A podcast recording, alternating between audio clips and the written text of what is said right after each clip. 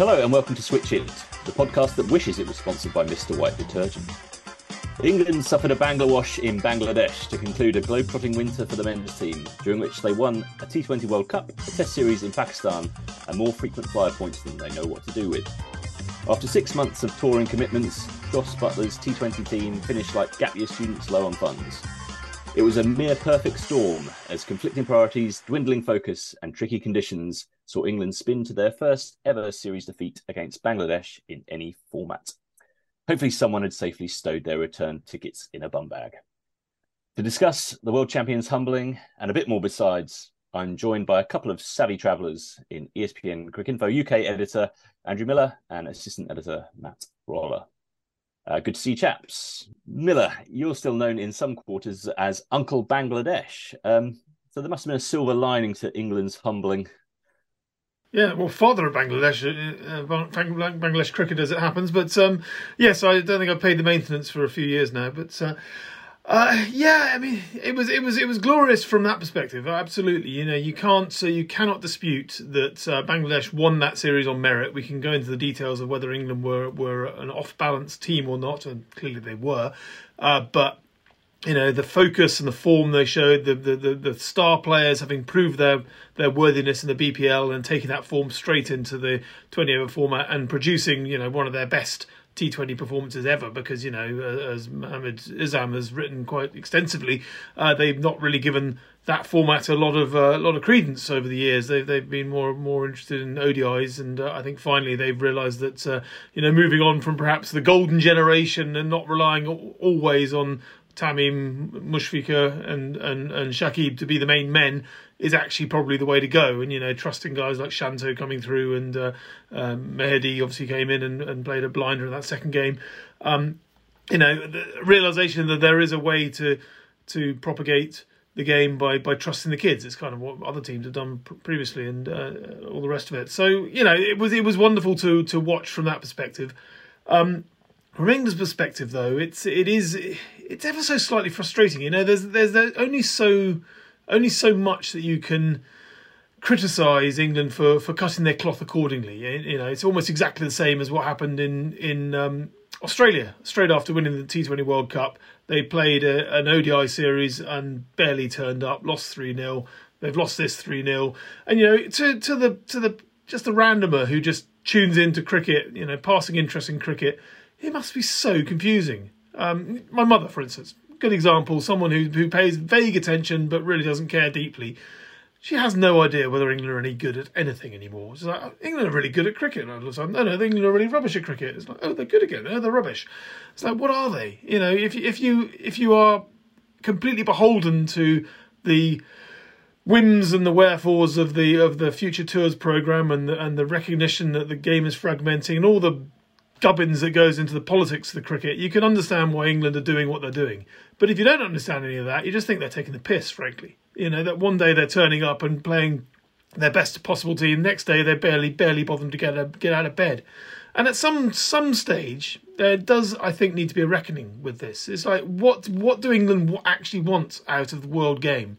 Do they care enough to turn up and produce a team that can win in all conditions, or do they just need to bite the bullet and say, you know what, we are complicit in in reducing the worth of bilateral series here because we just don't turn up to them anymore. You know, with the Jos Buttler has put on record already in this in this winter that you know, frankly, we're going to learn far more from franchise tournaments than we can ever possibly learn from from bilateral series. Which begs the question: Why are they bothering to turn up? Why, why, why, why even go through the charade of pretending that bilateral series matter anymore? So these are the existential questions that that actually I think England are hastening the demise of bilateral cricket by by treating it with quite such open disdain. Um, equally, you know, we, you can mitigate that by saying that the the game is in such a state of flux. They really do deserve to be judged by the big events. You know, when they turn up to the World Cup and win it, when they defend the World Cup in 2023 and win it, you know, um, you you can judge in hindsight, say yeah, they've done the right thing. But uh, until that point, um, you know, you do wonder: are they a little bit complicit in in this in the downturn of interest in in international cricket? Um, I think as as uh, to um, bastardized Gideon Haigh Uh, does cricket uh, um, fill TV schedules in order to exist, or does it exist to fill TV schedules? Um, we will we'll get into that. We feel like we've been having this conversation about um, the sort of uh, slow or perhaps quite quite rapid uh, death of bilateral cricket over the last few um, weeks and months. That um, you you wrote uh, after that um, that conclusion in Dhaka that it's been uh, it's been pretty much six months since um, England touchdown in in Karachi. They played the the first of 70 20s there. You were there at the uh, the National Stadium back on September uh, twentieth. Um, I mean, it's been quite a ride, just to to put no fine point on it. Yeah, um, it's been a, a, seriously long winter, um, and I think this is. To be honest, I felt the the main emotion after um, that final T Twenty, from a sort of English point of view, is a, a collective sigh of relief um, because this is finally the end, three years on, um, of the COVID schedule crunch, or near enough. Um, obviously, I think in the original Future Tours program, we were deep into a 50 over World Cup right now, um, which has obviously been pushed back to October, November this year. But um, in terms of England's bilateral touring commitments, yeah, this is this is pretty much the end of everything getting shoved back. Um, if you think about sort of the, the tours that they've been on, even in this spring. Um, the South African ODIs were uh, the result of pulling out when there was the COVID scare um, in that series at the end of 2020. The New Zealand tests were the result of uh, a sort of reciprocal arrangement when uh, New Zealand came over and offered the ECB a test team that would get them some much needed ticket money at the start of 2021. And this series against Bangladesh was uh, elbowed out of the way uh, unceremoniously by the second half of the IPL about 18 months ago. So when you consider all of those things, um, it feels like that what should now happen is England's schedule should return to something approaching uh, normality. But that said, um, they don't play a game for three months, I think, now until that first test against Ireland, and then they have a very, very strange schedule this summer, which has um, what six Test matches in seven weeks or something like that through June and July with Ireland and then Australia, then a month gap, uh, and then straight into a huge number of white ball games heading into a, a 50 over World Cup. So it, when we say normal, it's all relative, and um, you know, looking through the future tours program until 2027 you can see that there are still plenty of windows where weird stuff is going to happen where you have overlapping teams where you have one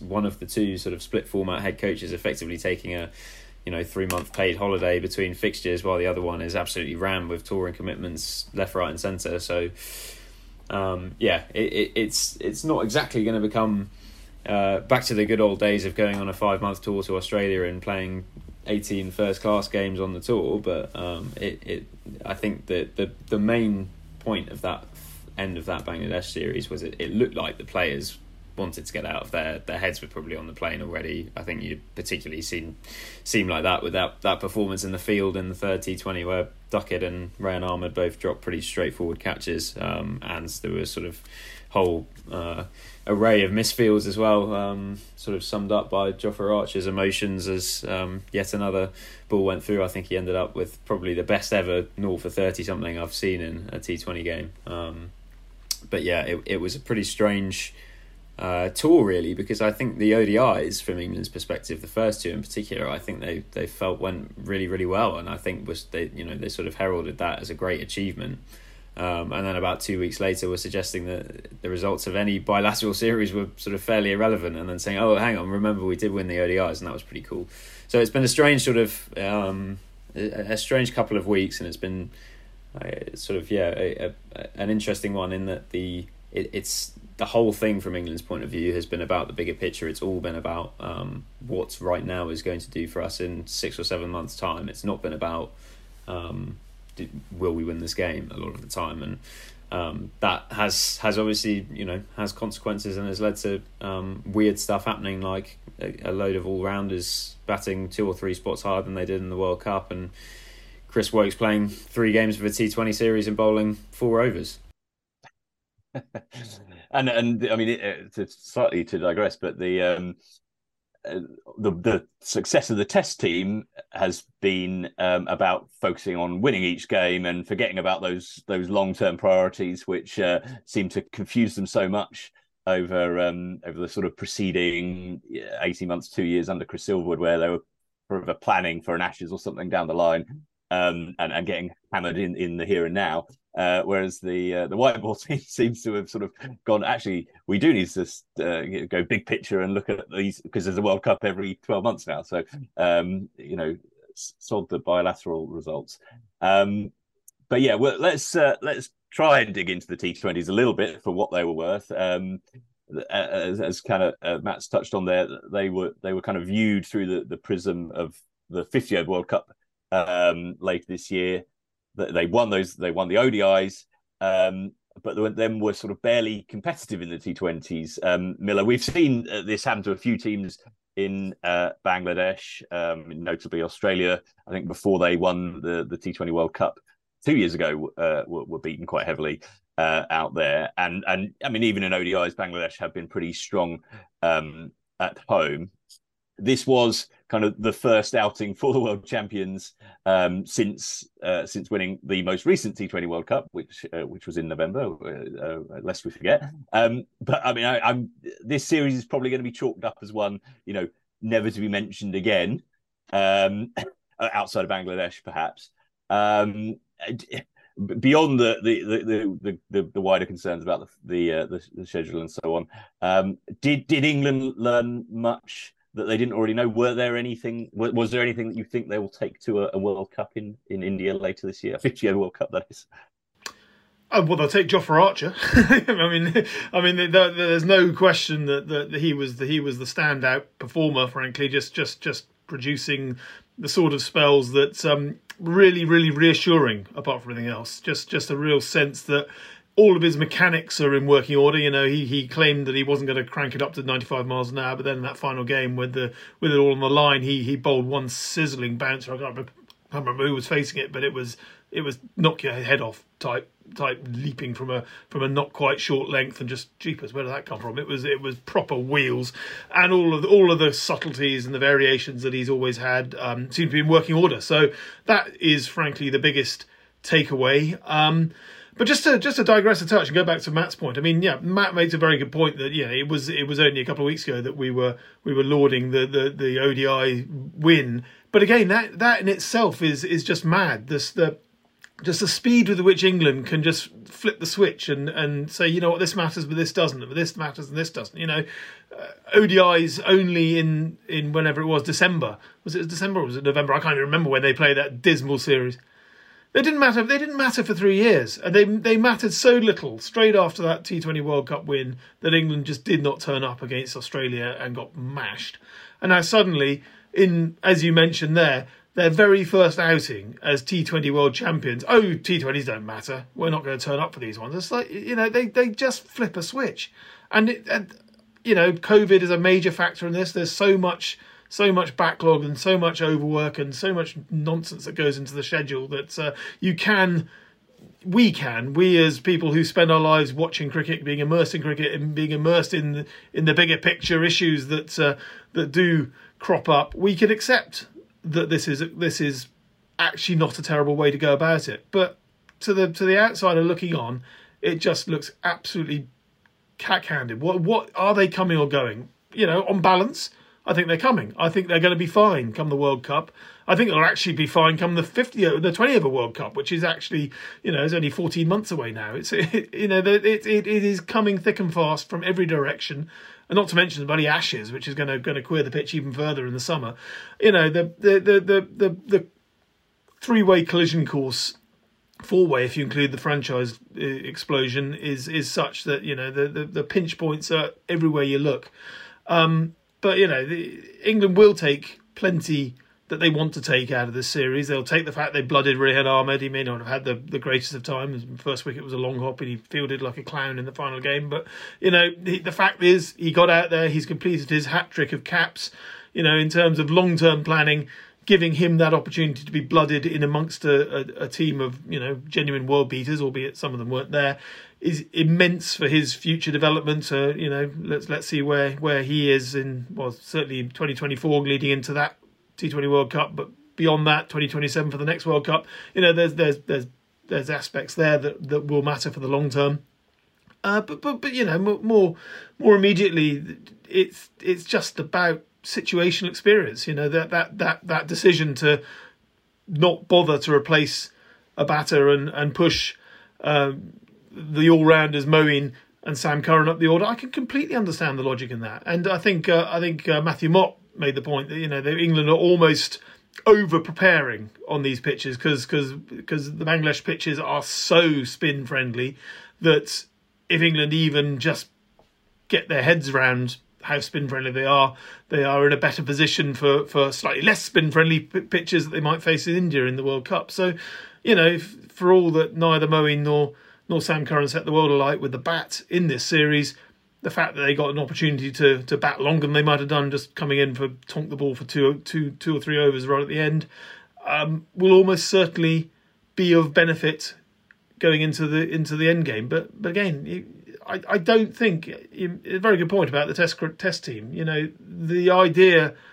the idea of Bazball, the idea of the mindset that England have taken in Test cricket is about the here and now. Get your get your head down, focus on what's in front of you. England simply cannot do that in white ball cricket because they're pulled every which way but loose at the moment. Uh, you know, something has to give, and, and frequently it does give, and that, that's why their their their results are so um, impossible to, to second guess at the moment. Cognitive dissonance is, is perhaps the only uh, fair response to the schedule. And I mean, uh, I mean, Matt, um, we've kind of followed this through the winter with Rob Key or, or whoever speaking on the subject, um, Matthew Mott, Jos Buttler. They, I mean, they've been quite frank about um, the difficulties of, of managing this schedule, and it is, as you say, um, with with those sort of postponed COVID tours, it is uh, almost unprecedented and, and I mean, I think don't think England have ever had six tours over the course of a winter before, um, as they had uh, uh, on this uh, over the past few months. Um, there, have been a lot, a lot of logistical issues. Uh, you know, just getting, let's say, Will Jacks from um, Wellington to um, Dhaka for from a Test match against New Zealand, uh, where he was running the drinks, to uh, a debut, an ODI debut. Um, in a format he hadn't played in, in almost four years. So I mean, we've kind of got into that. Just on the, I mean, on the specific what point that that came up in these three games. Um, you know, the decision not to add another batter to the squad. They they basically only had uh, sort of uh, what five, four or five um, top order batters, and then it was kind of the all rounders um, slotted in all moving up kind of a couple of places um, from that from the T20 uh, World Cup winning side. Um, and and Matthew Mott said afterwards, you know, uh, the opportunities they've been given here will give them time to reflect, and when we get into pressure situations in the World Cup, I'm confident it was the right decision. Looking at looking at the actual, you know, return, Sam Curran scored 22 or 33 balls, Moeen Ali scored 32 or 34 balls, Chris Woakes scored 14 or 14, and Chris Jordan scored 10 off 17. Um, I don't know, that's pretty small sample size, but you can't uh, you, it's hard to say that that's going to be sort of the definitive piece of the jigsaw when those guys get out to uh, India, if they're indeed in the squad um, in what six, seven months' time. Yeah, it's um, it, it's quite a tricky situation, and I suppose quite an unusual situation, just because of uh, all the things we've spoken about for a while. The number of players that um, sort of did, didn't want to go on the tour um, because of the fact that they it, it didn't make sense for them financially. Um, the, the fact that almost all of the test squads uh, were rested uh, for for pretty understandable reasons, and the fact that England have used I think thirty five players this winter, which is a lot of players. Um, so to to to sort of the the point that England sort of seemed to make was that if we'd picked the you know, if England picked the next best batter in, whether that was Jordan Cox or Sam Hain or Tom Kohler-Cadmore or whoever it might have been, they would be so far down um, their sort of pecking order, their depth charts that they use, that the likelihood of them being involved in the 50 over World Cup or the following T20 World Cup is low enough that it, they didn't think they were going to learn anything particularly valuable by giving them, you know, a few innings on some pretty tricky pitches in Bangladesh. Um, so that they would rather expose those all rounders. And, and while, as you say, um, I don't think any of them sort of cover themselves in glory with the bat, these were pretty tricky pitches. Um, and might at least be you know who knows whether Sam Curran actually learned anything from facing 33 balls across this series but I suppose the point must be that in six to eight months time at a World Cup if uh, you know if Curran is batting in a must-win game in Chennai on a turning pitch um, then at least England have given him every chance they could have to actually have a similar sort of match situation um, rather than sort of you know wasting that opportunity in their view by giving it to a county player who, who's not going to be involved in the tournament. And I and I pretty much get that. Um, I think it's it's always a bit um, of a tricky one to sort of reconcile, and I think particularly you know losing three 0 it doesn't look great, does it? Because you know as as has sort of been. Uh, this, this was kind of the talking point that emerged through the second and third games of the series in particular, where Nasser Hussain was going quite hard on Sky and saying, "Look, much as um, they make fair points about the depth. This is an international game. Bangladesh care a lot about these results. So should England, and I, I completely take that point of view because you know surely there should be some kind of prestige in playing for your country, and I think there still is. Um, and I'm you know I'm absolutely sure that fifty odd county batters would have snapped snapped up the chance straight away to to be on that tour.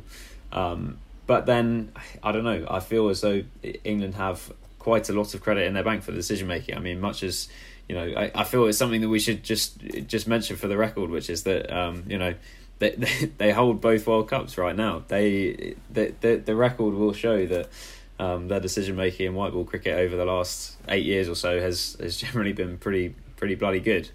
Um, so I think it, that that that's kind of I think the the main thing that you have to trust here. And I think if you look at the sort of the key more era so far, and you think back to those games in, in July against South Africa and India where England were nowhere near their best and were, um, you know, had some had some pretty ropey teams being put out and had very little opportunity to train. Throughout that whole time, the message that, that Key was giving was Test cricket's our current priority. Our priority will become T20 cricket when we arrive in Pakistan in September because we don't really care about the results of some bilateral series in July. We care about whether or not we win the World Cup. And England did win the World Cup. And, and much as um, it does jar a lot to see a sort of England team effectively phoning it in in a couple of series as they have this winter, like Australia and the Bangladesh T20s as well. Both of those were as low rent as you'll see really from um, from an England uh, cricket series.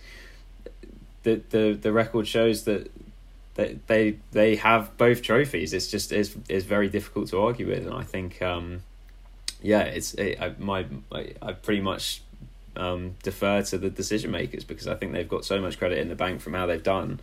Um, it's hard to be too critical and say, you know, if if only they'd picked Sam Hain or Jordan Cox or whoever it is, England would have smashed Bangladesh and it would all have been worth it. And I think to be fair, just just one other point on that, um, with regards to the sort of the all rounders not having done pretty very well in the series, like you, Alan, I sort of checked on the overall stats for the series.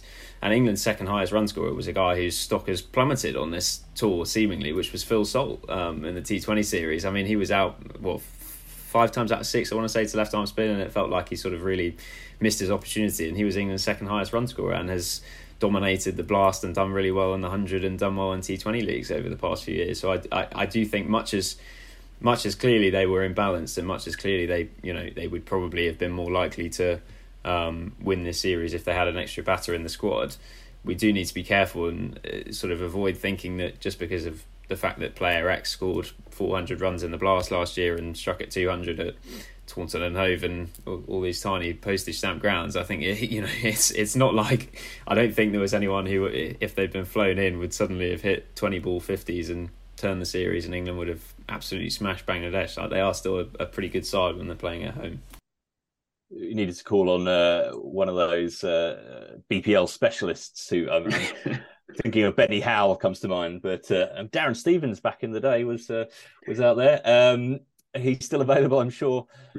Um, Miller, just on, I mean, to uh, sort of spin off from uh, that that point about um, England turning it on for World Cups and and I mean, you've written about this over the, the, the past few weeks as well it does seem I, have not seen this um, explicitly stated anywhere, but uh, when um, when the the Strauss review uh, kind of was was commissioned, um, which is not that long ago, it's about a year ago, isn't it? After after getting smashed in the Caribbean. There was a lot of talk about being number one in all formats, and that actually seems to have been quite quickly shelved um, uh, to the point that you know uh, again I don't know if this has actually been stated or, or, or written down, but that, that, England don't really care so much about the rankings now. It seems because they're gonna they're gonna slide down them if they keep getting beaten three 0 in in bilateral uh, series, but they do care about um, the Ashes and and what pots, you know, World Cup pots and things like that. Um, so.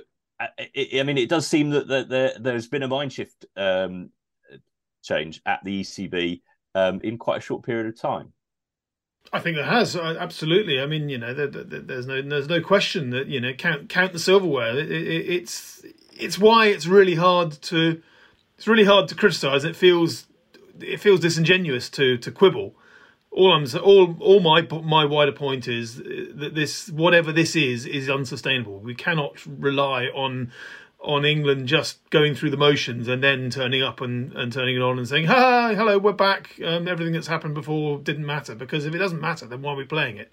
That's that's that's the that's the bigger bigger bigger existential question that cricket uh, frankly needs needs to address urgently you know and and on that this this this this win this summer i mean obviously come to come september you know getting getting getting into the final run into the world cup going to be what was it four four t20s against new zealand? I mean is it three or four? I can't i, I don't even know at the moment. I mean what yeah why why why? I mean, I know we've got another T20 World Cup coming up in, in, in June next year, but but you know everything we know about everything we know about everything that England are doing right now says that they will not turn up, or if they do, they will they will they will they will just throw in throw in a bunch of players in the wrong positions and and and hope that they get some learnings, and then turn it on probably to a little bit more extent for the for the ODIs. It's like it's like we can almost we can almost auto complete how England's mindset will will turn up for each of these games, and um and and and so again begs the question why bother. Um, you know, it, it's you know, it's not unique to cricket. I mean, we we've seen this in football, haven't we? Gareth Southgate's England were an absolute rabble in between in between their, their major tournaments, and then lo and behold, they turn up and actually they look half decent come come the main event. You know, when they're getting getting battered four five nil or whatever it was in the weeks before the tournament, and everyone think, "Oh, woe we're gone, we're doomed." It's like, no, we're not doomed. We just don't care. you know, it's easier to it's easier, I think, in football. Um, I guess because of the the established strength of the club system and, and the, the established sort of pinnacles that you get with the with the Euros and the World Cup to be able to say pretty explicitly these these um, friendlies and they do literally call them friendlies in a way that uh, you know I think I think um, Ben Duckett was was was used the word uh, friendly in saying, you know, we, we play our test cricket as if they're friendlies, which uh, made me suck my teeth a little bit. Oh, steady, you know, uh, you know, I, am I'm all I'm all for, I'm all for taking the right the right liberated mindset and not not not not not getting too revved up about the about the intensity of test cricket. I'm all for that. But if you suddenly start thinking, you know what, I, I I'm so liberated from the the upshot of my my actions here that I don't really care. Uh, that's the point I, I, I start to you know second guess the, the, the mindset, of it, if that makes any sort of sense. You know, going back to my point I made last week about Jimmy Anderson of all people being cheerful at losing by one one run. I mean, it's like I'm, I I I don't accept that. You know, Jimmy Anderson, as far as I'm concerned, is my barometer of grumpiness. You know, I, I expect him to be pissed off when he loses. I expect him to be very pleased when he wins, and um, to see it see that that that that dynamic flipped on its head in such extraordinary circumstances as we had in Wellington um, again calls into question everything everything that uh, we we ought to be able to take as read about the international game. So you know, which is just another way of giving the same answer I've given to pretty much every question in every pod in the last six months. Is like, whoa, it's all up for grabs and nobody knows which way it's going to land. It's it's not a tea party, as I think uh, Alan Border once said. Um, we, will yeah, we'll, we'll, I'm sure be um, swirling the uh, the drain on this topic for for some time still. Um, to go to go back to the the uh, specifics of of Bangladesh. I mean, Matt, you mentioned Phil Salt there. Um, yes, sort of failing to grab his chance. Um, we learned that um, uh, that Jos Buttler's pretty good uh, T20 batsman. Um, Rehan Ahmed has got the full set of of uh, youngest uh, men's uh, international caps. Um, I mean, there's there's no more white ball cricket uh, until August 30th uh, for England, but there's in fact lots and lots of white ball opportunity um, uh, because uh, to, dive back into the the, the calendar, um, there's the IPL uh, starting in a couple of weeks. There's uh, there's the hundred, of course, um, and you'd think that I mean, uh, you know, for all that. Um, England's World Cup squad, as we discussed the previous week, looks you know the shape, the outline of it is pretty looks pretty clear at this stage um, there's a lot of cricket to play between now and then, um, and uh, and there will be chances for, I mean, perhaps not Phil Salt to climb back up the ladder, but but for other players to uh, to enter the equation. Yeah, it will be interesting to track. I think um, the tricky one in terms of sort of England's own domestic cricket is just how good do you have to be in the blast and the hundred to sort of merit going up the sort of fifty over pecking order.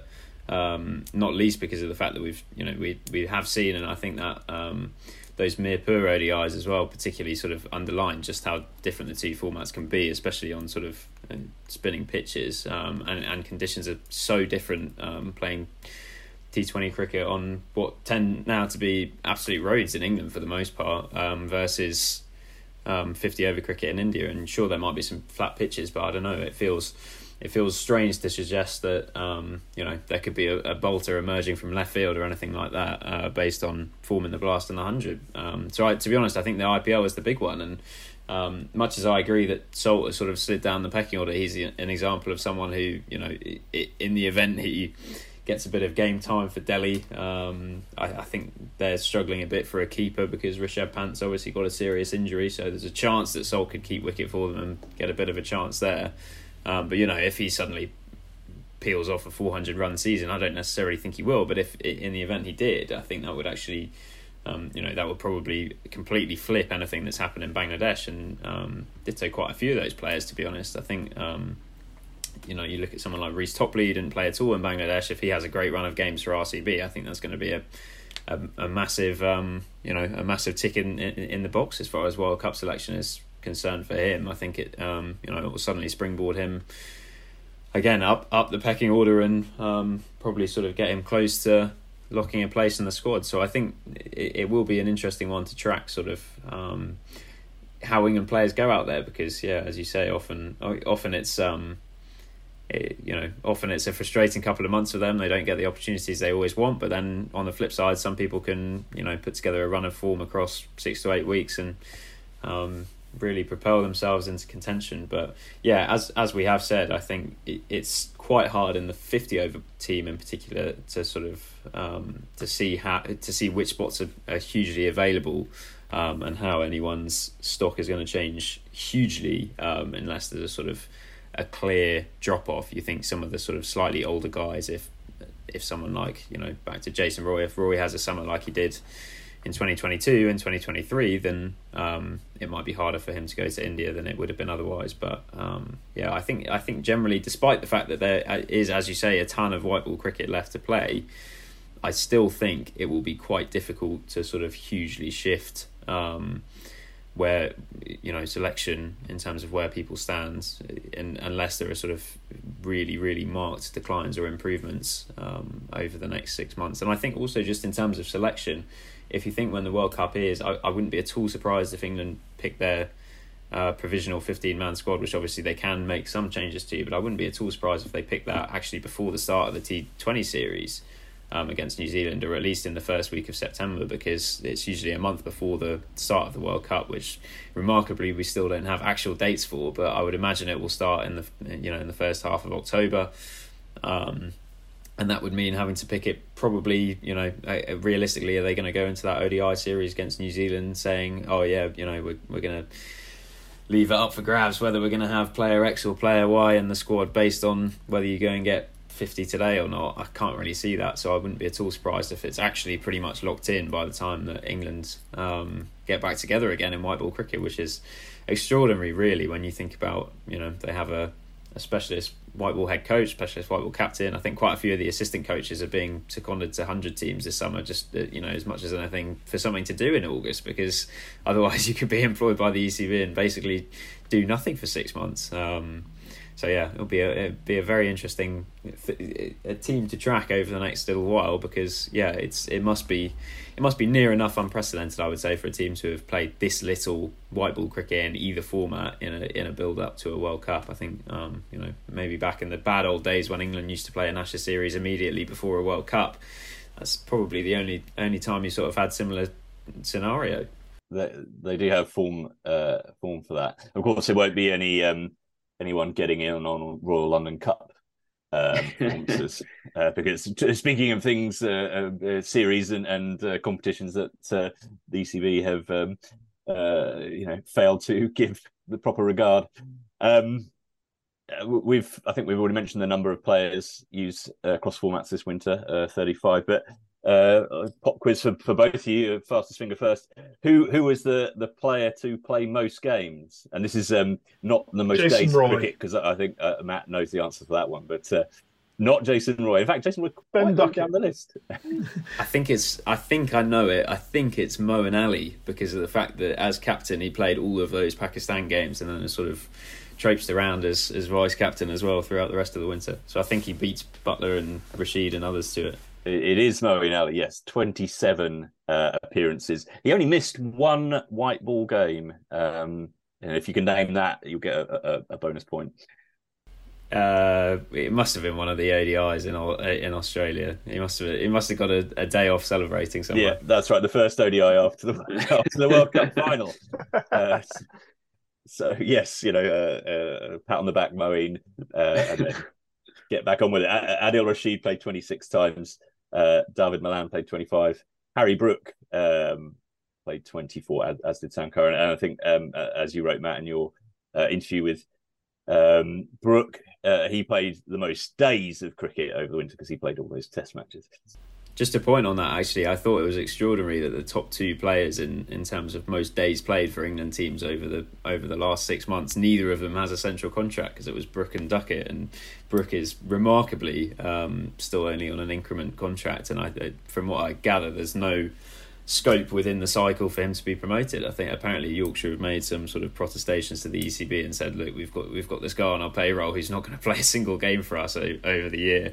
Any chance you could do something about it?" And the ECB have said, "Sorry, no." So I think um, you know, while while probably in September October time when those contracts get decided, it was probably fair enough not to give Brook a deal. I think you know, with with the benefit of six months of hindsight and four Test hundreds and a T Twenty World Cup winners medal and a million pound IPL contract in the bank, it looks slightly mad that he's um, you know getting a top up from his Yorkshire salary is all he gets from the ECB. I think um, I think Yorkshire won't be getting many favours at the moment from the uh, governing body. Um, we won't go into the reasons for that. Um, England aren't playing next week, um, but there, of course, must be something to fill the gap. Um, the hundred draft takes place on Thursday. Uh, it'll be televised on Sky. Miller, uh, will you be sitting down with your bingo card ready to fill it all in, or, or just leaving that to Matt? I'll leave it to Matt. To be perfectly frank, you know, let, let, let the kids go go wild with wild with the permutations. I, I will I'll just sit back and, and admire the, admire their handiwork.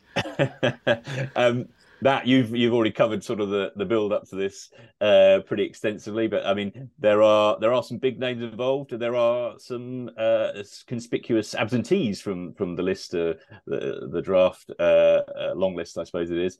Um, obviously, this uh, as we mentioned is an Ashes summer, and the hundred starts about six minutes after the final ball is bowled um, at the Oval. Um, but uh, yeah, I mean, who who are you sort of uh, looking out for next week? Uh, I mean, the players uh, that, that, sort of jump out, uh, like the, the, big Pakistan contingent uh, as ever. Babar Azam, Shaheen Afridi. I think Mitchell Starc's in there, um, but he's rare amongst the Aussies. Um, a, few interesting names on, on, the women's list as well. More Indian players, inevitably. Um, although there is a potential for the first um, male Indian uh, participant in the 100, 100 ball cricket in, in Robin Uthappa.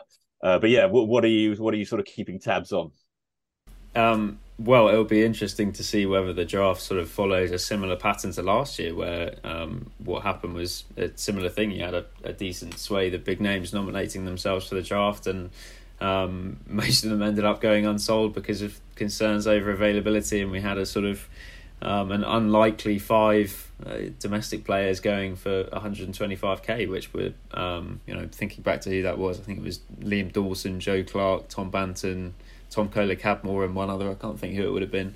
Um, but you know, not sort of established international players at all getting top top picks, um, which yeah, I don't know. I think the 100 draft for a couple of years has been extremely weird um, in that it's not been televised. It's taken place via Zoom from um, meeting rooms at county HQs and has been sort of drip fed out the day after via press release when most of the stories have already broken. So it, it's been something that, you know, it almost feels like it's been a, a mechanism that the ECB have felt they have to have in order for the teams to actually select some players, but it's been something that they've they've not been sort of particularly keen to promote.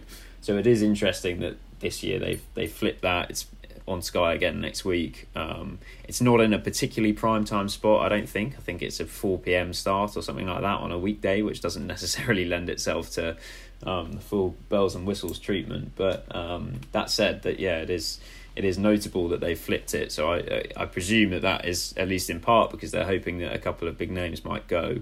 Um, looking at sort of yeah availability, which is the watchword in every single draft. I think we saw that in the Big Bash overseas draft last year, where you know you had people like Andre Russell and Faf du Plessis initially going unsigned because um, you know they weren't they weren't around for enough of it, and and people um, punting on the cheap Englishman instead. Um, yeah, availability is the, the, the big thing, and there's still stuff up in the air because um, you know team team general managers and coaches have been sort of ringing round all their contacts trying to work out exactly whether those Pakistan versus Afghanistan ODIs are going to take place and what the start date might be for this tour and all this sort of thing. Um, and again, you you find this sort of uh, pro- probably undesirable situation where because of the fact that you know franchise leagues aren't in the FTP, the FTP is sort of fairly vague for the most part in terms of when stuff might actually happen and what order and all that stuff. Um, it means that that you know it, you, you you're left with this choice of do I take a gamble on um, picking a, a, an established Australian player, let's say Mitchell Starc as the example, who is coming out of an Ashes series in all likelihood. You know, I know he didn't play many of the 2019 many tests in the 2019 series, but you'd be surprised if he didn't play at least two or three this time. Um, and he might be playing some ODIs at the end of August. Do I take a gamble on someone like him, or do I actually think I'll prioritise getting the best English player I can in the draft, whether that's someone like Topley or Willey, um, and I'll go cheap on the overseas. I'll go with a, a, a you know a big bash stalwart like a Ashton Turner or someone like that, and um, it back the fact that he'll actually come over, he'll buy in, and he'll want to play for four weeks. Um, and this sort of gets to the general um, it, the, the the problem that the men's hundred has had throughout, which is that um, you know there's there's this conflict between teams and people who are employed by teams wanting to actually win the competition and that's what they generally care about. That's where that's where where they're going to lose their job if it goes wrong as Gary Kirsten has um, can attest um, versus uh, the the people who are involved in the sort of marketing side of the competition and the promotional side and the commercial side, who would probably love nothing more than a you know a, a creaking Robbie Uthappa to to go to one of the teams for um, top whack and be involved in every single bit of promotional um, promotional content that goes out in the subcontinent over the next however long. So it is a it, it's a tricky a tricky balance to strike, um, and I don't know whether or not um, they'll manage to this year. It will be really interesting. Um, and yeah, in terms of players to watch, I think there's a few sort of obvious English names who are back in the draft. So Topley, Willey, um, Ben Duckett's available. I, would be surprised if Tom Kohler Cadmore doesn't go high again. Um, and then yeah, there's there's obviously a, a, load of county players for whom it's sort of it could make or break their, their summer whether they get a, a, a contract over the next um, week or so, and then beyond when when all the swathe of inevitable replacements happen, because you know a lot of players. Some of them it can be, you know, some some players can double their annual salary with a, a big deal in the hundred, and um, much as it's much as it's sort of you know it's clearly a different thing winning the hundred to winning the blast because you spend you know eleven months of the year or in some cases slightly fewer than that with a county, whereas you sort of club together as a hundred team for a few weeks. I think it's still you know there's still a certain um, a certain prestige in, in being picked up in it, and it, it's a perfect shop window for a lot of players to, to get gigs over the winter, which is a, a massive factor as well now for the county cricketer. I mean, you only have to look at the number of English players in in T Twenty leagues um, this winter. Uh, you know, across Big Bash, ILT twenty, PSL, SA twenty. Um, you know, you can rattle them off. Um, it, it, it's it, every every piece of cricket that they play, every game that they play, every ball they face is something that is looked at when recruitment is happening for leagues over the winter. It's a twelve month year game for most county cricketers now, rather than a six month game. So, um, yeah, it, it is it does act as a shop window as much as anything else, and um, yeah, it will be. It, it's a it's something that you know you can't really. It, it's pretty difficult to get franchise gigs if you're not getting picked up in your own domestic T Twenty competition, and um, yeah, it's uh, it, it, there'll definitely next Thursday be quite a few county cricketers um, watching Sky with a fair few nerves jangling. I'd have thought as as the names come out of the hat. Yet more shifting sands uh, to build the game on. Um, the, the, the, women's draft is it, uh, there is a women's draft. That's a, another change um, this time around. Again, signs of how uh, the developments in uh, in the game there. Um, and this uh, summer is significant, I suppose, in that uh, uh regard. There's no England internationals or men's internationals cutting across the tournament, so um, just got to get through a mega double header men's women's ashes um, with enough enthusiasm to uh, you know want to uh, get involved. Yeah, I mean, you know, it's it's easy in this day and age when with with the English season sort of sliding towards you know back end of August and early September as, as kind of the culmination. Um, to forget that actually traditionally, you know, back in back in back in the day, the Ashes would usually have been in this sort of window anyway. I remember, you know, the Ashes first Ashes test would be mid mid June. You'd have you'd have the Lord's test would be around twenty second of June, I think, from memory. Um, all that you know, always seemed to overlap with Ascot and all the other things that were going on around then. And then you know the the oval test would be I think my, my first oval test was was about the eighth of August. I think my ticket said. So you know that that was the that was the height of the season. Then you'd have the um, you know the the, the NatWest Trophy um, heading towards September would be would be would be it. And thank you and good night. So it's it, it's not as weird as it perhaps seems on on the on the face of it to to front load the summer with the Ashes. It, it, it, this has been done before. It can be done again. And frankly, you know, if you remember what the summer was like last year, it was absolutely golden weather for, for that whole period, two, two, three months, right through the middle of the summer, with with pitches turning brown rather than green. It was, uh, you know, it's entirely plausible that. Uh, it could it could be a, it could be a masterstroke to, to do it like this. Certainly, having the double header, men's and women's you know, logistically, it's a nightmare. We were trying to have our planning meeting last week, trying to work out who goes where and when. It's like, oh my god, there's absolutely no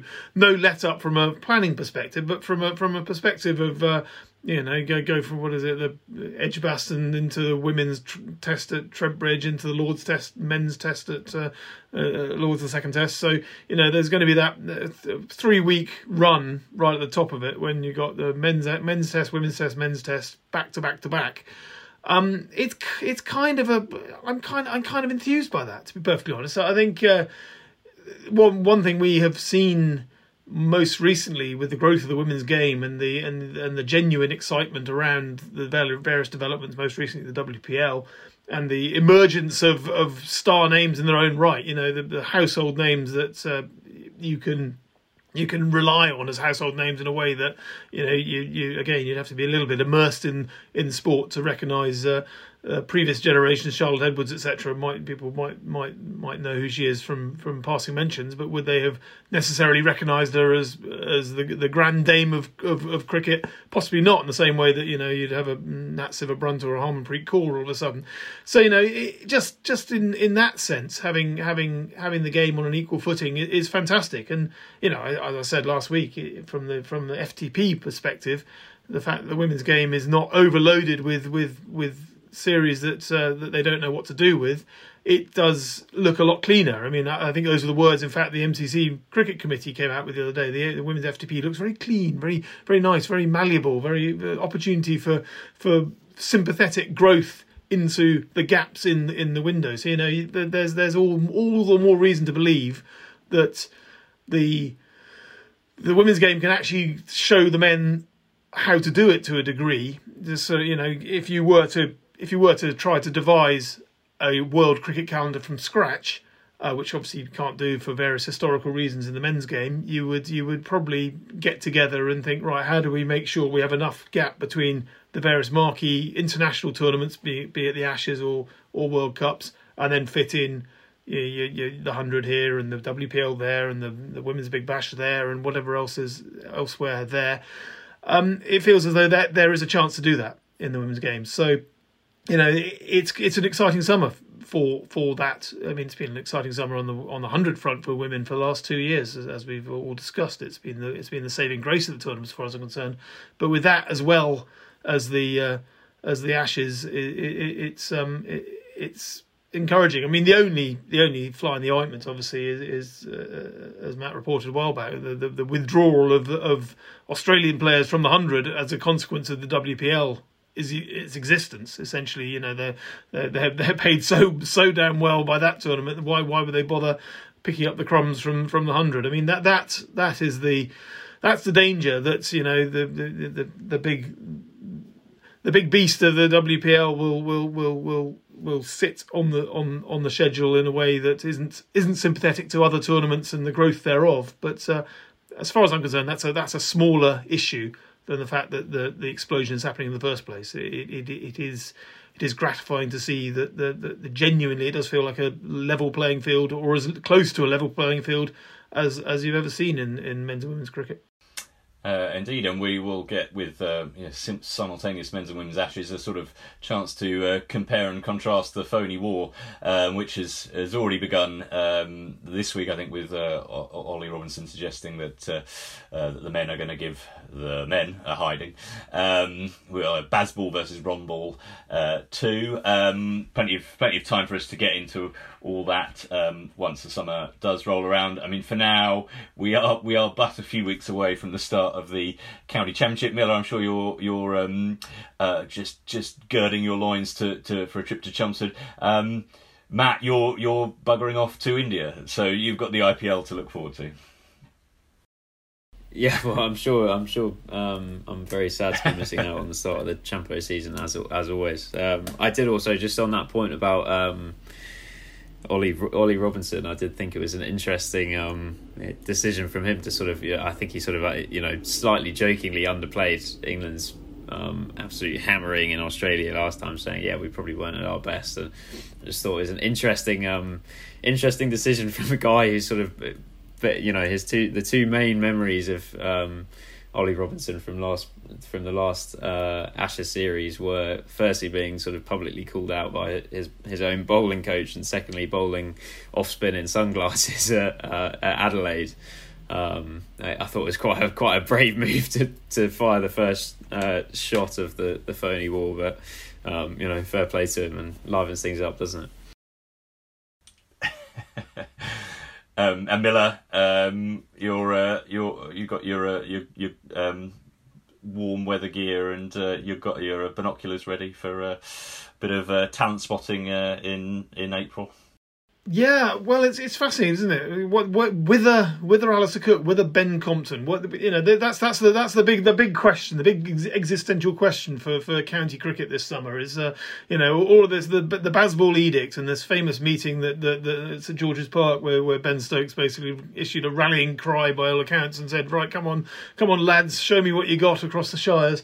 But the one thing, one thing I will say, one thing I will say is that uh, you know the one the one great abiding strength of county cricket is I mean, diversity is the wrong word to use in the current climate, I think, but uh, the, the, diverse opportunities for different teams to forge forge different identities, and I think there is still value in doubling down on what you do best. If you are Ben Compton and you know you're going to grind out a tedious hundred over the course of several days and just kill whatever game comes across, then all power to your elbow. Frankly, I, I, I think the one thing that's kind of important is that England mustn't lose sight of the fact that their brand new way of playing, their brand new brand new Bazball ethos, won't be replicated by every opponent they come up against. There will be different different ways to skin cats. We saw what happened out in India recently with that, that final test. Um, you know, it ended up in a bit of a bore draw, but you could see that uh, both sides just slowed down. Thought, you know what, the best way to best way to set ourselves up here is to is to grind our opposition, and and a lot of teams I suspect will will decide. You know, the best thing to do to England is grind them. We saw what happened in Wellington. England were ground in that 213 over stint in the field, and they weren't very happy about it. And so, you know, the learning opportunities that will still exist if you just trust guys to stick to their strengths. Alastair Cook, you know, if, if it's his, his last season or whatever, he's not going to change the way he's going to play if, just because there's an edict saying, you know, we're, we're going to go gung ho here on in. Oh, bloody really will be his response, and he'll, he'll he'll get even more bloody minded probably. So, you know, there will there will be different ways and different means for for players to, if not put themselves into the frame for England selection, then at least give England the the um, situational experience that um, that they will need to come up against teams that don't play the way they want them to play, and, and will will look to look to try and disrupt their their flow by uh, by by by getting down and dirty. So um, yeah, oh, I'm all for it. I mean, it's it, you know it, it, the, the, daffodils are out, the, the weather's warming up, uh, the the sap is rising. It's uh, I'm I'm I'm excited. Uh, bring it on. It's it's not long now. The county media days are coming. Um, oh God. well, and we'll soon know what Chazball looks like uh, when the Champo starts up on April 6th. Um, I think that's a wrap for this edition. There's a 10 week gap until England's next international fixture, men's or women's, uh, so we're off to lie in a darkened room for a bit. Hopefully, it'll feel a bit more like spring when we return. Until then, my thanks to Miller and Matt, and to you all for tuning in. Please feel free to rate us on your preferred pod platform and keep up to date with all the latest news on espncricinfo.com.